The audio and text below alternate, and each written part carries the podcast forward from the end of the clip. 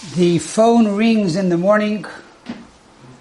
A young boy picks up the phone. The man on the other side of the cell phone says, Are your parents there? He says, No, they're busy. Who else is there? The police. Can I talk to them? They're also busy. Who else is there? The fire department. Can I talk to them? They're also busy. The man on the phone says, Look, let me get it right. Your parents are there. The police are there. The fire department is there. And they're all busy. All busy doing what? And the boy responds, Busy looking for me. The Parsha of Balak talks about Bilam being hired by Balak to curse the Jewish people. They are looking to curse the Jewish people. And every time Bilam attempts to curse the Jewish people, he blesses the Jewish people. We find here in chapter number 23, verse number 24, the Torah tells us, Hen um kilavi yakum v'chari yisnasa lo yishkav ajech teref v'dam chalalim yishta. What does this mean? Says the pasuk, you should know that behold, the people of Israel will arise like a lion cub and raise itself like a lion. It will not lie down until it consumes prey and drinks the blood of the slain. Says Rashi, the classic commentator, on the passage, on the Pasuk. He says, what is the meaning? They will arise like a lion cub. When they get up in the morning, they are strong and have energy like a young lion cub and like a lion to grab the mitzvahs. And he goes on to say, number one, to put on the talis, number two, to recite the Shema, and number three, to put on their tefillin. So the meaning here is not exactly literal. It's more midrashic. That the meaning to get up in the morning like a lion here means to arise like a lion to do the will of God, the mitzvahs of Hashem. And to do it in a way to grab it, lachatoif. And then Rashi goes on to say they don't go to sleep until they consume their prey. This means that before they go to sleep, they say the bedtime, the Shema. And they give their soul to God to protect and watch over. This is the last line of the Shema that we say before we go to bed. I give you my soul, God, as security for safekeeping until tomorrow morning. So this is the meaning, they don't go to sleep until they consume their prey.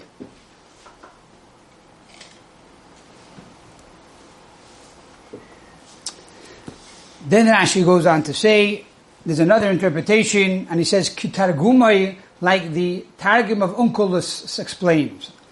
What does the Onkelos say? The Onkelos says over here, that the meaning of they arise like a lion cub, and a lion means that they will not rest until its land is conquered and they kill its prey by inheriting the property of the nations. So, there are two interpretations here in Rashi. Number one is they are like a lion to do the mitzvahs of God, which is more midrashic, and then you have the Onkelos that is more literal, that they will be like a lion to conquer their enemies and inherit the land. Now it's interesting to note that Rashi is known to be the Pashton which means he takes the literal interpretation of the verse. And yet here it seems that he takes more of a midrashic approach. And furthermore, why do we need two interpretations? We know when Rashi brings two ter- interpretations is because that one is not enough. We need a second one. What is wrong with the first one? And here, the Rebbe says something very interesting. The Rebbe says that even though normally Rashi takes the literal interpretation of the entire Torah, here, when it comes to the prophecies of Bilam, being that Bilam is giving a prophecy, he's not giving a literal commandment, but rather a prophecy. And he says it's clearly Mishaloi, which means it's a mushal, it's a parable. He's giving over the parables of God. Because the Torah calls this a parable, by definition, a parable is something which is not literal. And therefore Rashi chooses to take the approach that this is something which is more midrashic, more homiletical. And therefore he translates the concept of a lion getting up means that we get up in the morning and we grab the mitzvahs. Furthermore, Rashi brings two interpretations. The second one is more, more logical, which is like a lion that conquers its prey, so too Israel will conquer the nations of the world. Why does Rashi need two interpretations? Here too, the Rebbe says something very interesting.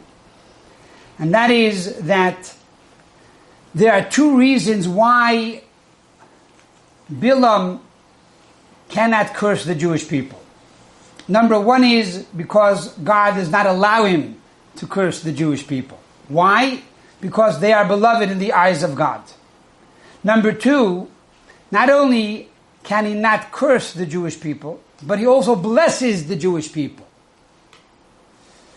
And that is because there are many unique talents and merits amongst the Jewish people. And therefore they are deserving of these blessings. And this is the framework that Rashi tries to introduce throughout all the verses. That there are two concepts to all of the prophecies of Bilam. Number one is they are like a lion and they get up to do mitzvos. And because they do all of these mitzvos, like putting on tzitzis and saying the Shema and the putting on of the tefillin, etc., etc., they are deserving of all of these brachas, all of these blessings from Almighty God. And number two, kitargumoy, like the Onkelos translates, more literally, that they will inherit the land of Israel. This is because they are beloved by God, and therefore they will not be cursed. This is the pshat, the first approach to this Rashi. What is the remez, the hint for the future? In the prophecies of Bilam, the Rambam tells us that Bilam is the non-Jewish prophet that prophesied pertaining to the two Mashiachs in the Torah. Number one, the Mashiach who is King David, who will protect us from the enemies of the world, and then the ultimate Mashiach who will bring about the building of the Holy Temple. And perhaps we can say that these two Mashiachs also represent these two concepts. Number one, not to be cursed, which means to be protected from the nations of the world. And number two, in the positive, that he will build, Mashiach will build the, the third holy temple and bring blessing to the entire world. This is the Remez. What is the Drush, the homiletics? There's a difference between Rashi and the Midrash of how we learn this verse. Pertaining to the verse that the Jewish people behold there like a lion, like a lion cub. Says the Medrash that they grab in the morning when they get up the recital of the Shema. The first thing they do in the morning is they say Shema Yisrael Hashem Lekeinu Hashem Echad. And number two, they umamlichim la Kodesh Baruch Hu, they coronate God as king. They accept God as their king. That is what the Medrash says. Rashi changes from the words of the Midrash. And he says, what is the meaning there like a lion? That when they get up, they grab the mitzvahs, all the mitzvahs. And in particular, they put on tzitzis, they say the Shema, and they put on the tefillin, etc., etc. Drush, homiletics also alludes to halacha. From here we could derive an interesting halachic ramification. There is a dispute amongst the rabbis. What is the mitzvah of the recital of the Shema? When we say that we have an obligation, when we lie down and when we, when we arise, to recite the Shema twice a day, what is exactly the obligation of the Shema? We know that in general the Shema is comprised of three paragraphs. Shema, V'hoim Shemoya, and also Vayomer. But what is the literal obligation? How much do I have to say to, to fulfill the Shema? So there are two general opinions. Number one is I fulfill the Shema by simply saying Shema Yisrael Hashem Lakeinu Hashem Echad. Hear, O Israel, the Lord is my God, the Lord is one. I now fulfill the mitzvah of the Shema. The other opinion is no. I need to recite at least the first two paragraphs, the whole thing, Shema, V'yahavta, V'yom Shemaya, and even some say the third paragraph, Vayomer as well. We could derive from here that this is actually the implication of Rashi and the implication of the Midrash. The Midrash that says they are like a lion because they get up in the morning and they grab the Shema in order to coronate God as king, to accept God as the king. We'll learn that all you have to do is the first passage. Shema Yisrael Hashem Lakeinu Hashem Echad. Hear, O Israel, God is our Lord, God is one. The idea of this verse is to accept God as my king. He's one. That's enough. Rashi says, however, the meaning of they are like a lion, that they get up in the morning and they grab all the mitzvahs. And he gives examples. The mitzvah of tzitzis, that is equivalent to all the mitzvahs. The Shema, that has within it the mitzvah of study of Torah, the mitzvah of tefillin, etc., etc. And tefillin, which is not only one mitzvah, but the mitzvah of tefillin gives us our passage to the world to come. And in tefillin, you have all of these mitzvahs as well. You have the Shema, Vahim, Shemaya, etc., etc. So therefore, according to Rashi, it's not only to recite the first verse, but they get up in the morning like a lion to accept all the mitzvahs. And therefore, they put on tzitzis, which alludes to all the mitzvahs. And the Shema, they recite the whole Shema, not only the first verse of the Shema, and tefillin, etc., etc. what is what is soid? What is the esoteric? If you look at the first word in verse number 24. It says hen. What is the word hen? Hey nun, two letters. Pertaining to these two letters, we find a very powerful medrash. The medrash says like each of the letters, of the 22 letters of the Torah, have a partner. Husband and wife, besides two letters the Hey and the Nun. So in other words, when we read the letters At Bach, Aleph Tes has a partner. The Tes. Aleph and Tes is a partner. Beis and Ches is a partner. Gimel and Zayin is a partner. Dalid and Vav is a partner. But the letter Hey has no partner. Hey is alone. Hey is a loner. Yochidam Yuchad, one and only. And the same is true with the letter Nun. When we begin to match up the higher letters, the Yud and the Tzadik, the Chaf and the Pei, the Lamid and the Ayin, the Mem and the Samach, we are left with the letter Nun. Again, it has no partner. The Hey has no partner. The Nun has no partner. They come together, they become a partner. Hen. And the same is true, it says, that the Jewish people are alone amongst all the nations of the world. They have no partner. Their partner is Almighty God. It's interesting to note that the word hen answers another question. Rashi says you get up in the morning and you grab the mitzvahs. What are the mitzvahs? You're grabbing tzitzis. You're grabbing the Shema. You're grabbing the tefillin. Hold on. Don't we know the first thing you do, you get up in the morning, what do you say? The first thing you say is Modani. I acknowledge you, God. Thank you for returning my soul. Where's the Modani over here? Perhaps we can say that the hen is the Modani. Why? Because the gematria of hen, hey nun, is 55. The gematria of moide is 55. And so the first thing you say in the morning is moide.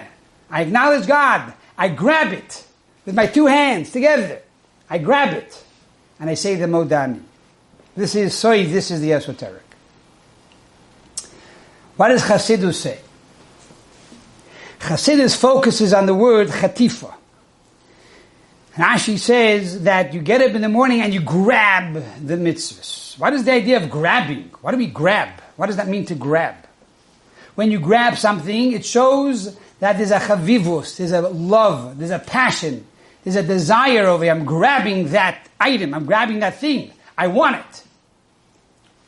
You have a smorgasbord, and you want the tongue, or you want the, the gefilte fish, or you want the, the hot dogs. That's, you make a beeline and you grab it before anyone else gets it. I want that. Chatifa. Says Rashi, that when we get up in the morning, there's a chatifa, I'm grabbing the mitzvahs. Why? Because I love it, I'm passionate about it, I need it, I want it, I desire it, I yearn it. But here too, we have two interpretations. We have the interpretation of the Medrash and the interpretation of Rashi. Rashi says, chatifa, I grab all the mitzvahs and the tzitzis and the shema and the tefillin. The Medrash says, I grab what? The Shema, and I grab God as my king. In other words, the Medrash is saying that the grabbing is only one thing. The first line of the Shema, I grab. I grab God as my king, I accept God as my king. Now, when it comes to the additional mitzvahs, I'm not grabbing it so much. I'm going to do all the mitzvahs. But I lack that passion. I lack that desire. I lack that excitement. But Rashi says no. Chatifa means all the mitzvahs. I grab all the mitzvahs equally. When it comes to Pesach, oh, that's my favorite holiday. I'm going to grab the matzah. When it comes to, to oh, that's my favorite holiday. I'm going to grab the donuts. When it comes to Shavuos, oh, that's my favorite holiday. I'm going to grab the cheesecake every day. That's my favorite day. That's my favorite mitzvah. But you just said, Rabbi, the other mitzvah was your favorite mitzvah. Well, that was the other mitzvah. That was also my favorite mitzvah. All my mitzvahs are my favorite mitzvahs. This is the message of Rashi. This is the Hasidic approach to Chatifa, to grab it with passion, with excitement, like the first time you're doing that mitzvah. Furthermore, the idea of Chatifa can also be connected to the week that the portion of Balak is read, which is the week of Yud Beis Gimel Tammuz, when the previous Lubavitcher Rebbe, Rabbi Yosef Yitzchak, was freed from Soviet prison. In 1927, he was incarcerated. He was incarcerated because he was spreading Judaism in Russia, which was against the law of Russia. And yet, he was willing to give up his life, and he had dedicated students that took vows and said, we, Rebbe, are going to follow in your footsteps. Whatever you want us to do, we are going to give up our lives if we have to, for the sake of Yiddishkeit. And many of the disciples, the Chassidim of the previous Lubavitcher Rebbe went and they opened up mikvois and, and synagogues and, and for children to study Torah and perform circumcisions, etc., etc., against the laws of the country. and they were found, and they were caught, and they were incarcerated. Many of them were killed and shot, and sent to Siberia for life. But they were Hasidim. They were chatoif when it came to a mitzvah. It didn't matter if it's the Shema, accepting God as our king, or any other mitzvah, even teaching a child aleph beis. This will be done with the same passion, with the same dedication, with the self, same self-sacrifice. And this is the, the, the blessing, and this is the, the power that, that the previous Lubavitcher Rebbe and then our Rebbe instilled into all of his Hasidim and followers. And that is to be able to, to dedicate themselves to, to grabbing every mitzvah and to dedicate themselves to spread Torah mitzvahs in a level of chatifa, in a level of self-sacrifice. So this is, in truth, the blessings that come from Bilam. He said, not only will the Jewish people not be cursed, but they will be blessed. Why are they blessed? Because they do so many great things. They're so special. How are they so, so special? That even in times of challenge, even in times when it's difficult to be and follow Torah, yet they are dedicated, they are willing to follow Torah. It is these gifts, it is these blessings, it is these talents that make them deserving of all of God's brachot, of all of God's blessings. Speaking about the Frierdiker Rebbe, Rabbi Yosef Yitzchak, the previous Lubavitcher Rebbe, I would like to conclude with a short story that took place with my grandfather, Rabbi Yaakov Yehuda Hecht, Rabbi J.J. Hecht, the blessed memory, when he was yet a young man, and he went into the Frierdiker Rebbe he went into the previous Lubavitcher Rebbe. In those days, when the Rebbe was in America, the previous Lubavitcher Rebbe from 1940 to 1950, it was difficult for him to speak. And he had his secretary who would interpret his words to the people that came in. A story is told that my, a cousin of mine, Rabbi David Raskin, came in to America and he wanted to go into the previous Lubavitcher Rebbe, Rabbi Yosef. They told him you can only go in together with the Rebbe's secretary, Rabbi Simpson. And while he's waiting to go in with Rabbi Simpson, he sees an American boy, Rabbi J.J. Hecht, running into the Rebbe, coming out from the Rebbe. And he went in without a secretary without an assistant. He walked in and he walked out. Rabbi David Raskin said, how come he is able to go in without a secretary and I need to go in with a secretary? And they told him as follows. Er versteht. He understands what the Rebbe is saying. And Rabbi David Raskin said that this has two meanings. He physically understands what the Rebbe is saying, but also on a deeper level. He really understands what the Rebbe is saying. And so, when we talk about who are they looking for, you ask yourself, am I looking for myself?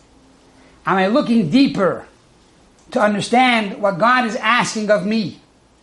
And to see not only to do the mitzvahs because we have to, and by doing so to protect ourselves from the curses of the world, but also to do the mitzvahs because I want to, and to do it with passion, to grab the mitzvahs, and because of this to receive all of God's blessings. And the ultimate blessing, as Bilam himself says, Darach koichav miyakov, a scepter will shoot forth from Israel, which is the Melech HaMashiach, the King Mashiach, who will take us out of Golos with the coming of Mashiach, B'mheira B'yameinu Amen.